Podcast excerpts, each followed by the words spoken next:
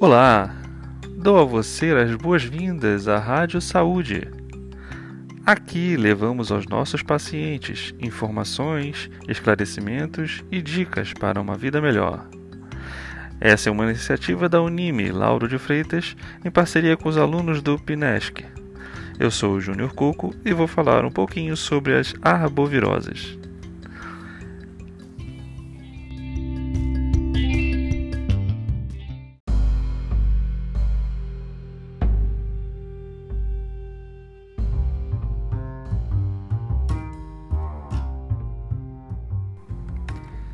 Eu sei que esse nome pode parecer estranho, mas se eu falar de dengue, zika vírus, chikungunya e febre amarela, com certeza você vai saber que não são coisas legais.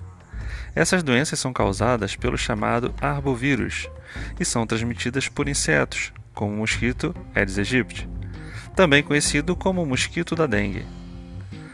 Agora vamos falar sobre alguns fatos e mitos que giram em torno dessas doenças. Primeiro, o mosquito só pica de dia.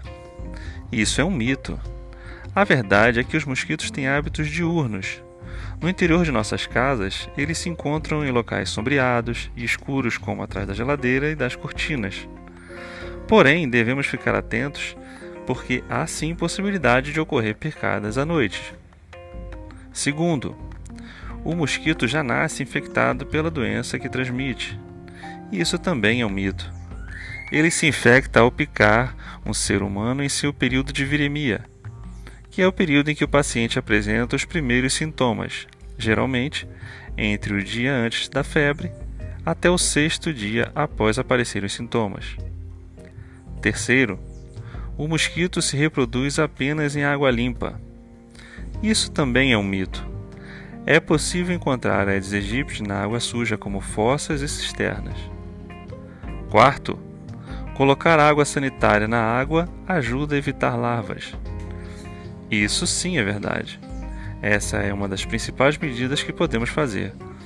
Colocar uma colherzinha de água sanitária na caixa d'água ajuda a evitar as larvas.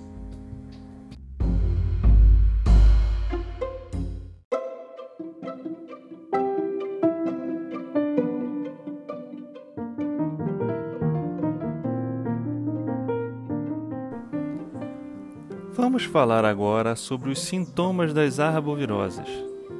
Na dengue, há a existência de febre alta, dor no corpo e atrás dos olhos, fraquezas e vômitos.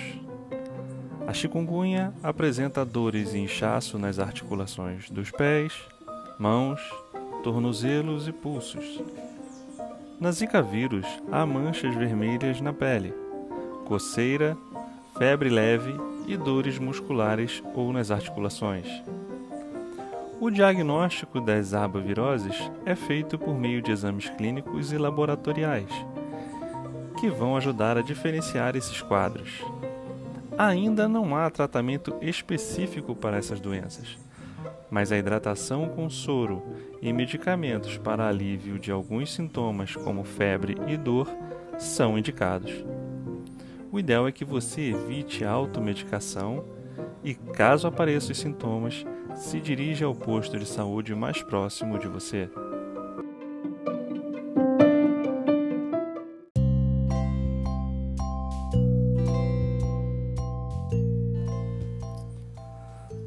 Vamos agora falar de algumas dicas sobre como acabar com o foco do mosquito transmissor.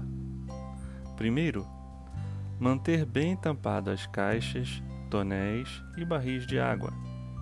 Segundo, coloque o lixo em sacos plásticos e mantenha a lixeira sempre fechada. Terceiro, não jogue lixo em terreno baldio.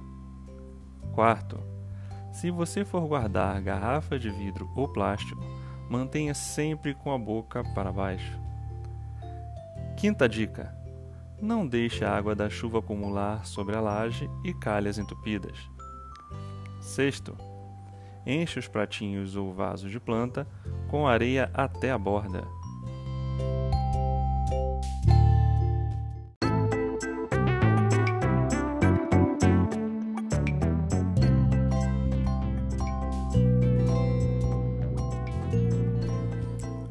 Sétimo, se for guardar pneus velhos em casa, retire toda a água e os coloque sempre em locais cobertos e protegidos da chuva.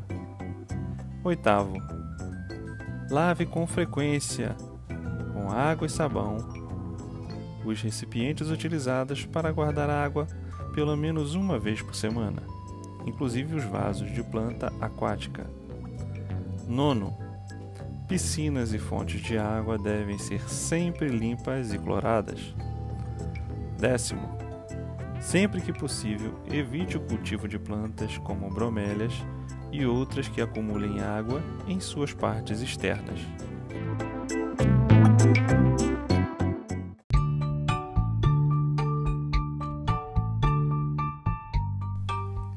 Finalmente, agora que você já sabe um pouco mais sobre as arboviroses, faça sua parte. Todos juntos podemos fazer uma comunidade mais saudável. E não se esqueça, caso esteja com algum dos sintomas citados anteriormente, procure a unidade de saúde mais perto de você e evite a automedicação. Um abraço e até a próxima!